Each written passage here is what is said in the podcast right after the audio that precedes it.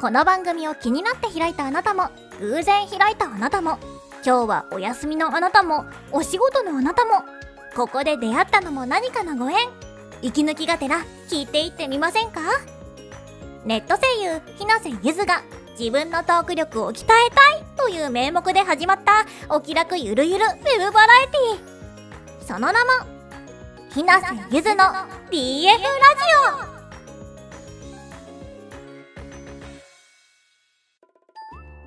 皆さん、こんにちは。ひなせゆずです。へえ、6月も半ば、未だに私の収録の部屋はエアコンが導入されていませんので、今日はノイズが入らない程度に扇風機を回しながら撮っております。いよいよ関東の方は梅雨入りしまして、湿度が高いんですけど、なんせ暑いので、最近ね、カルピスの原液と炭酸水を買ってきて、あの、自作カルピスソーダを飲むのにハマっています。ね、声の収録がある時は炭酸飲料と糖分は取っちゃいけないので、まあ大体水かルイボスティー飲んでるんですけれども、氷入れてしっかり冷えたカルピスソーダを飲みつつ、暑さをしのいでいます。皆さんはいかがお過ごしでしょうか？本来なら、あの、告知とか宣伝は番組の最後にって決めてたんですけど、あまりにも嬉しいので先に宣伝させてください。えー、宮崎県のラジオ局 FM 延岡情報番組ランチ南蛮内にて放送予定日清ジャスティ王子最終話ラジオドラマ版に卑弥呼役で出演することが決まりましたえー、こちらのラジオ番組は6月23日水曜日お昼12時30分から放送予定です。地方局なんですけど、無料アプリのリッスンラジオというアプリを入れることで全国どこでも聞けるそうです。お時間合う方はぜひともリアルタイムに聞いていただきたい。ちなみにひなせはこの日予定があって聞けないので、後日 YouTube の方でも公開されますので、そちらもチェックいただけると嬉しいです。また公開されたら、私の Twitter の方でも改めて紹介しますので、チェックしてください。日清ジャスティ王子というのは宮崎県のご当地ヒーローでして、宮崎県の地方テレビの方ではドラマ版も放送されているそうです。YouTube の方ではそのドラマ版の1話と、ラジオドラマ版は1話から最終話手前の第9話まで全編聞けますので、ぜひ最終話と合わせて楽しんでいただければと思います。仮面ライダーとかね、特撮ヒーロー系が好きだったら絶対に楽しめると思うんですよ。私もね、仮面ライダー、フォーテとか電王とかいろいろ見てきたので、あの、すっかりハマってしまって、主題歌が頭から離れないこの頃でございます。あの、ストーリーが本当にしっかりしてて、演出もかっこよくて、展開もまた熱いんですよね。宮崎県って実際に行ったことはないんですけど、この地方ネタを取り込みながらもお話が進んでいくというような作りになっていて、宮崎県のことがなんとなくわかるようになります。そんな感じで、濃度たっぷりなご当地ヒーロー作品にまさか出られる日が来るなんてと思って、とっても楽しく収録に向かいました。もう私のお仕事は終わっているので、あと公開を楽しみにするだけなんですけれども、よければ聞いていただいて感想をもらえたらとっても嬉しいです。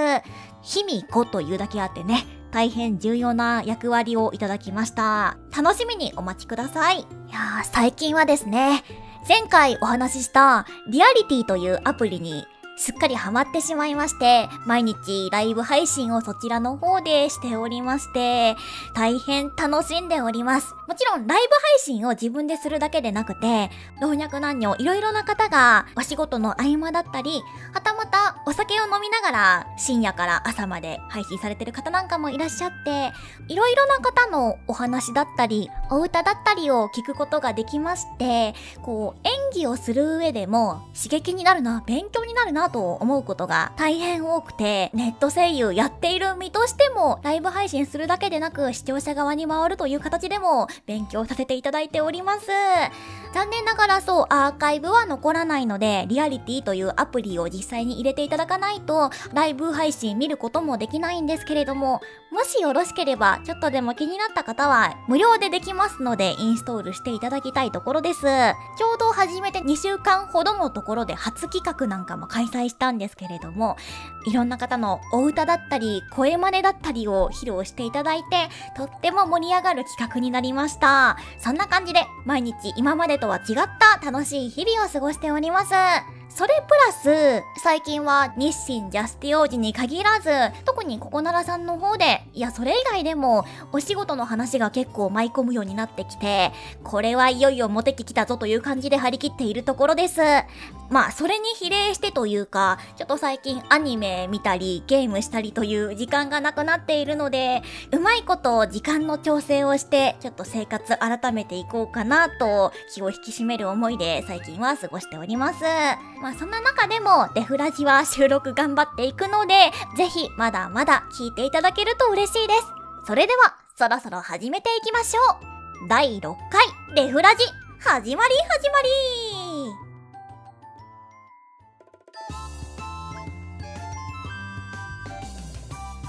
それでは、おなじみこちらのコーナーからいきますよ。ふつおたレフラジネーム、ひばりいろさんからいただきました。ひなせさん、こんにちは。夏もすぐそこまで迫ってきた6月。そろそろ、梅雨の長い雨が気になる時期がやってきましたね。青い青い空は見えず、輝く太陽も姿を隠している雨の日。そんな日に音楽を聴こうと思った時、私は落ち着いた雰囲気の曲が聴きたくなります。例えば、笹倉優慶さんの深海リトルクライやボカロ曲のセルロイドなどが私のお気に入りです。ひなせさんはこの天気にこの曲を聴くのが好きという曲などはありますか？雨の日、曇りの日、晴れの日、果ては嵐の日など気分によって聴く曲があればお聴きしたいです。そうですね。あんまり私、この天気だからこういう音楽聴こうと考えたことはあまりないんですけど、確かに雨の日って言うとね、なんかこう静かな雨音を感じながら、あの、ひばり色さんみたいな落ち着いたね、音色の音楽が聴きたくなるかなって、改めて考えるとそう思いますね。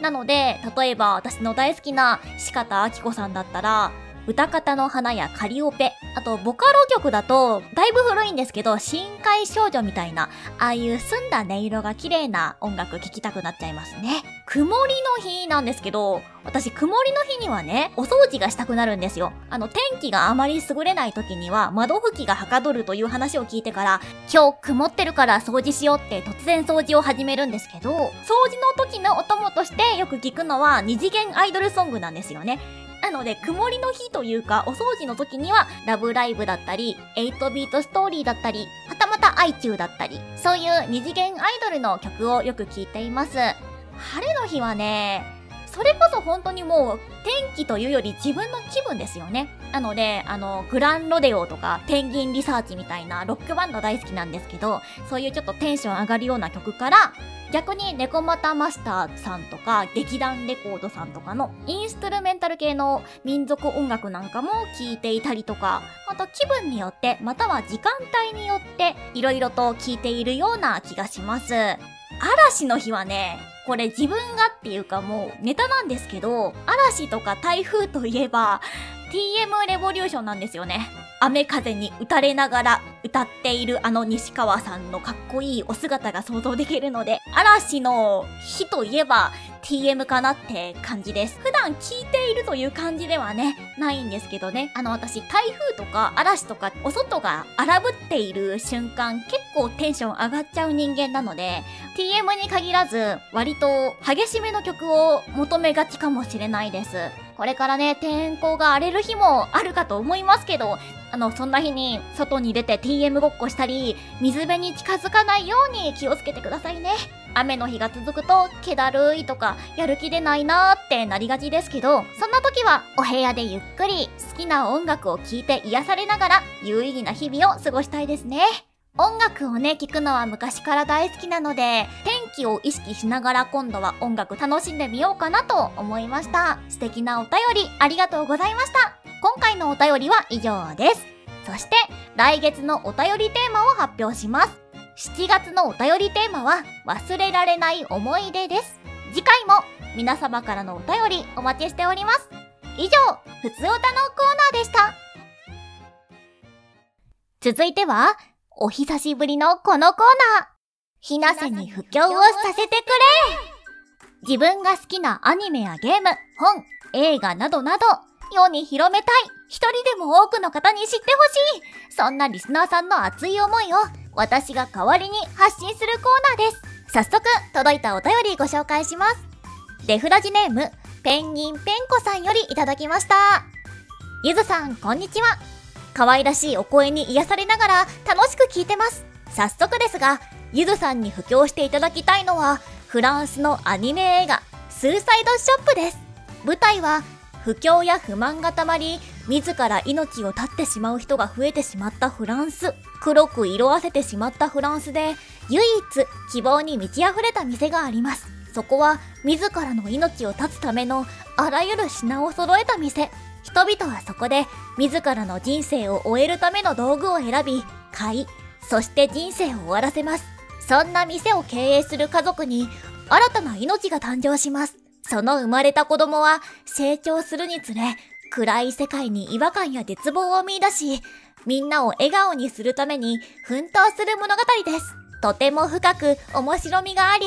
アニメ好きな人にも映画マニアの方にもおすすめしたい一本です。ぜひぜひ手に取ってもらえると嬉しいです初めてお便りいただきましたね。えー、私の声に癒されているなら幸いでございます。あの、フランスのアニメ映画ということで、ディズニー以外の海外のアニメっておすすめされないとなかなか見る機会ってないじゃないですか。なので、このお便り読んですっごい気になったので、早速レンタルして見ちゃいました、私。よかったですっていうね、感想で終わってしまうのは申し訳ないので、まあ、語らせていただきますと、この映画、字幕版しか日本の方配信などされていないんですけれども、そんなに難しい内容でもなく、まあ本当にあの、ペンギンペンコさんがご紹介してくださったように、自殺グッズを販売しているお店が舞台のお話なんですよね。で、そこに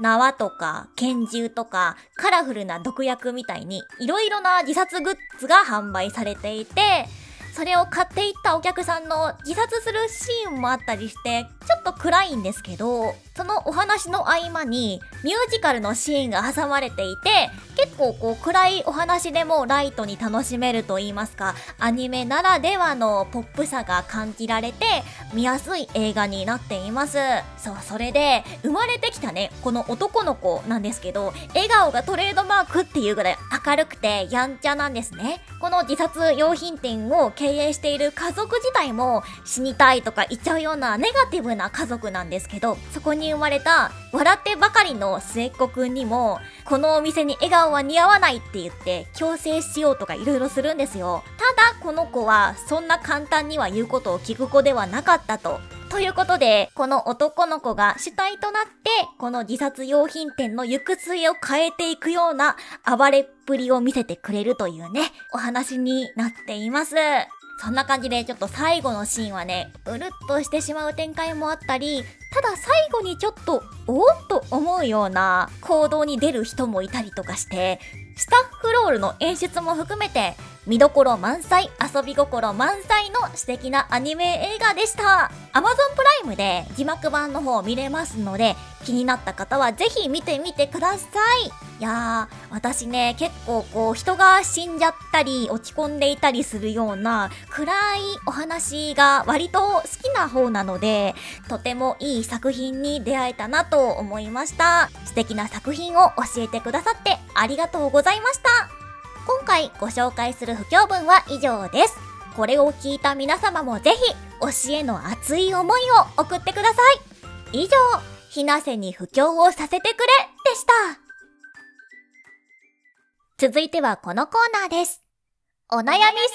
室届いたリスナーさんの悩みを聞いて、あわよくば解決したいコーナーです。が、今回は前回第5回で私ひなせが自分の強みの見つけ方について相談したところありがたいことにリスナーさんがその回答を送ってくださったのでご紹介します。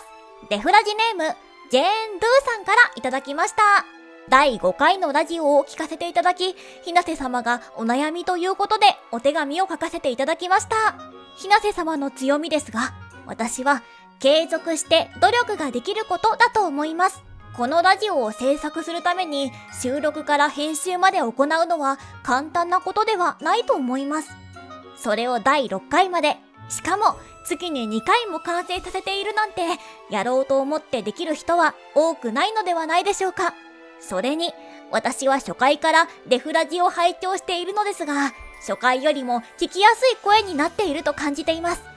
それも、ひなせ様の努力の賜物なのではないでしょうか。強みを見つける方法ですが、まずは自分が当たり前だと思ってやっていることを見直してみてはいかがでしょう。ひなせ様にとっては当たり前でも、他の人から見たらすごいと思われていることもあると思います。私はそれで自分の強みが見つかりました。いろんな性格の人物の声で喋れます。ふわふわとした癒しボイスが出せます。など、声優には疎い私ですが、ひなせ様もこのような強みをアピールできるのではないでしょうか。長文失礼いたしました。今後も、ひなせ様の活動を応援しています。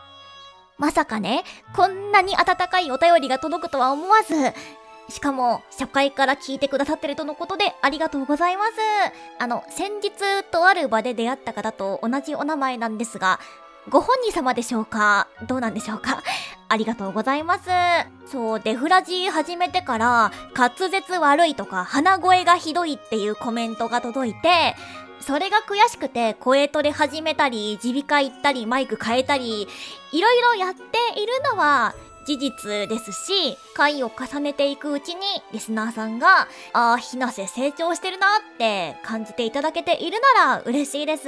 基本的に自分のこと、努力が苦手な性分だなって、怠け者かなって思ってて、ただ、負けず嫌いで頑固なので、これやるって一度思い立ったらやりきるまで折れないところはあるんですよね。だからこのデフラジもここまで続けてこられたんだと思ってるんですが、それをね、リスナーさん視点で努力だと客観的に思ってもらえるならまあ実際そうなのかもしれません。そう、私ね、自己評価が低い自覚があって、まあ、自分頑張ってるなって思うことはもちろんあるんですけれども、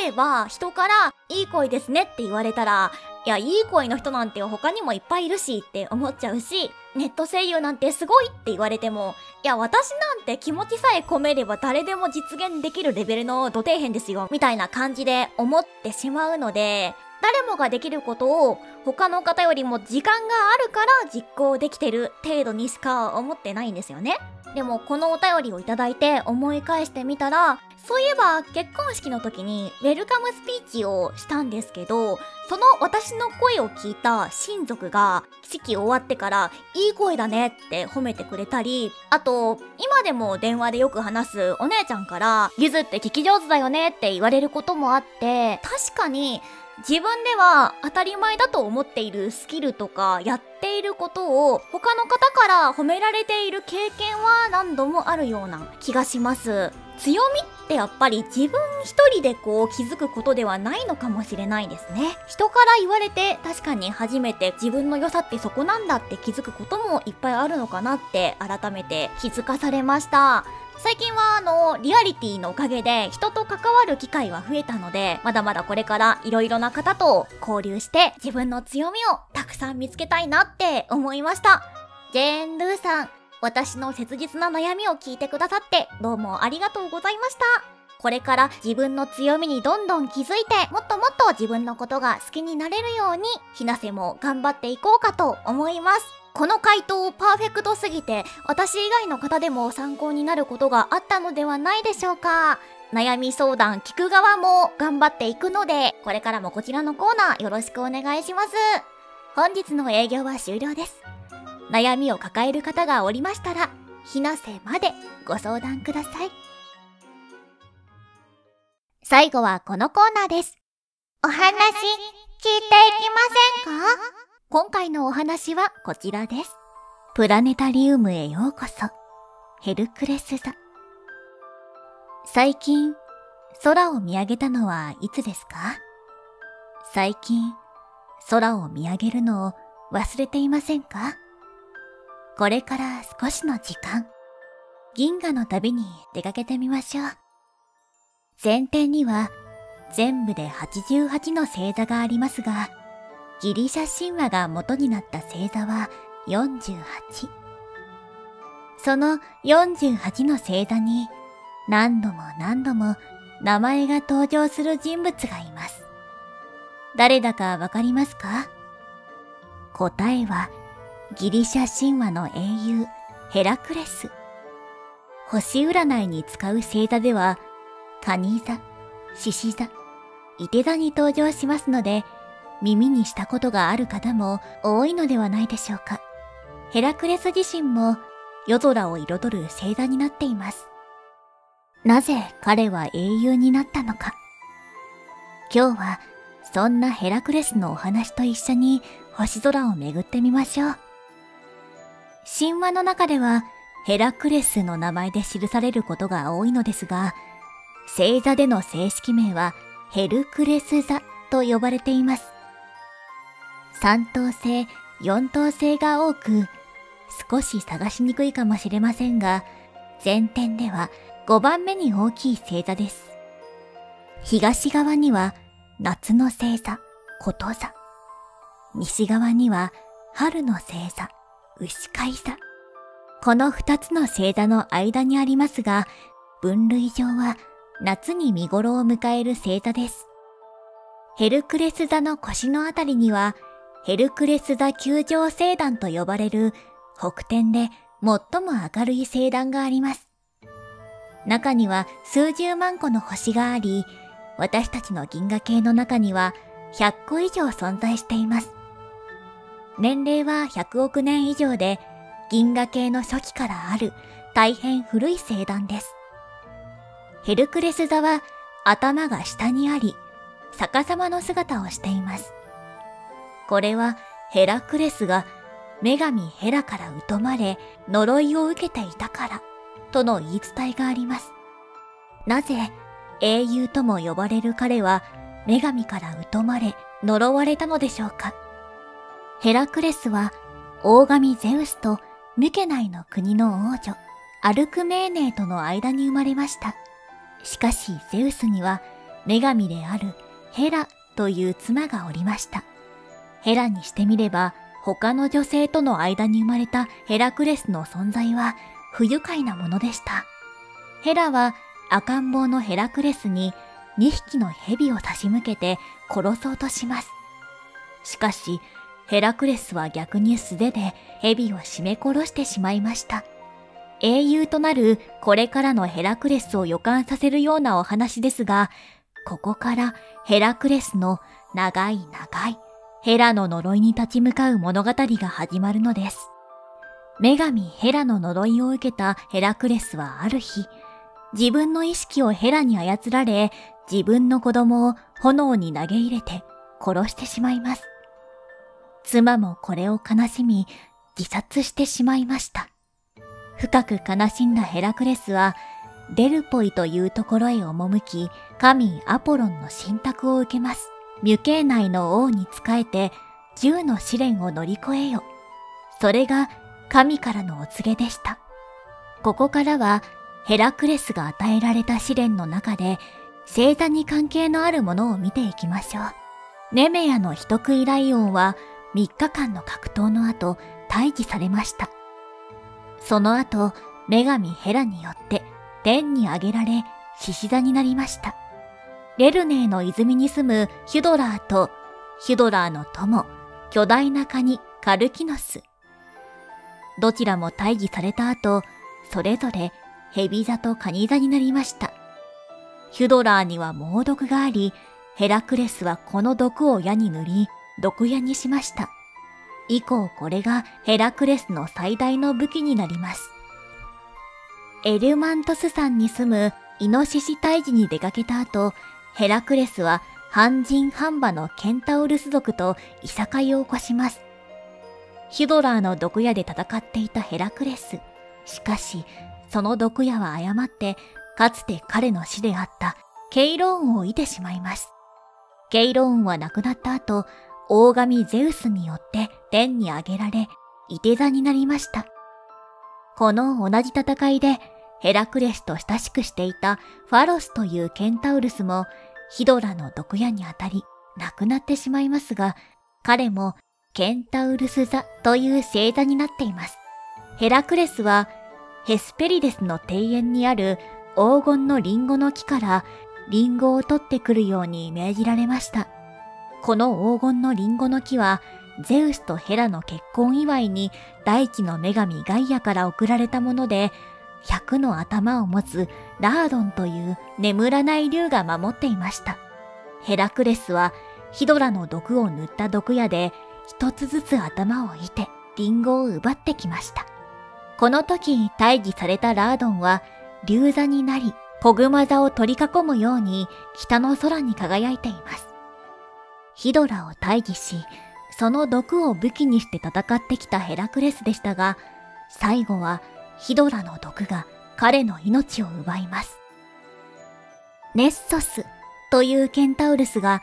ヘラクレスの妻、デイアネイラをさらおうとしてヘラクレスの毒矢でいられてしまいます。ネッソスは死の間際にデイアネイラに私の血をヘラクレスの服に塗ると幸せになれると言いました。その言葉を信じたデイアネイラはヘラクレスの服にネストスの血を塗りました。ヒドラの毒が入った血の服を着た途端、ヘラクレスの体は締め付けられます。苦しさに耐えられなくなったヘラクレスは、オイテー山という山に登り、自分で仮装用の薪を組み上げ、火をつけると、その中に飛び込み、自ら命を絶ちました。ヘラクレスは死後、今までの功績が認められ、神の列に加わることを許されます。ヘラもヘラクレスのことを認め、自分の娘を妻に与えました。カニ座、海蛇座、獅子座、伊手座、竜座。ヘラクレスに関係のある星座は、大体がヘルクレス座の周りで見ることができます。古代の人たちも夜空に英雄の姿を探しながら壮大なヘラクレスの冒険を星の中で楽しんだのではないでしょうか。いかがでしたか？小さな小さな銀河の旅。それではこのまま素敵な夢を。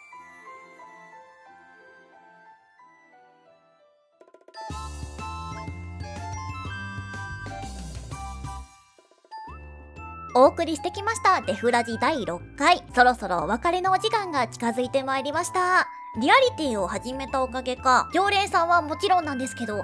新しい方からもお便りが届いて、今回も色々なお話ができました。満足です。燃え尽きました。ここで、デフラジハッシュタグでいただいたツイートをご紹介します。朗読のコーナーがすっごく良くて、聞き入っちゃいました。声だけ聞いているはずなのに、語り部の感情や表情が頭に浮かんできました。もっと次回の朗読も楽しみにはい、ありがとうございます。前回第5回はね、結構感情表現強めな台本読ませていただいたんですけど、やっぱり感情をしっかり載せられるような台本はやっていて楽しいですね。あんな感じの台本をまたやりたいので、もし見つけたら教えてください。今回の朗読もちょっと方向性変わったんですけれど、いかがだったでしょうか空に思いを馳せながら聞いていただけていたら幸いです。ここでいつもの宣伝です。現在、有償無償問わず、ボイス出演依頼を受け付けております。ボイスドラマやゲームのキャラクターボイス、ナレーションなど、声に関するお手伝いが必要でしたら、ボイスサイトディアフェリーチェよりお問い合わせください。個人様向けのボイス依頼は、 Skeb とココナラにて受け付けております。それに加えて欲しいものリストから商品を送っていただいた方もセリフリクエストができるようになりました。各リンクは概要欄にございます。ご確認ください。番組の感想は Twitter ハッシュタグデフラジでつぶやいていただくか概要欄に記載しているお便り専用フォームよりお送りください。各コーナーへのお便りもお待ちしております。7月のお便りテーマは忘れられない思い出です。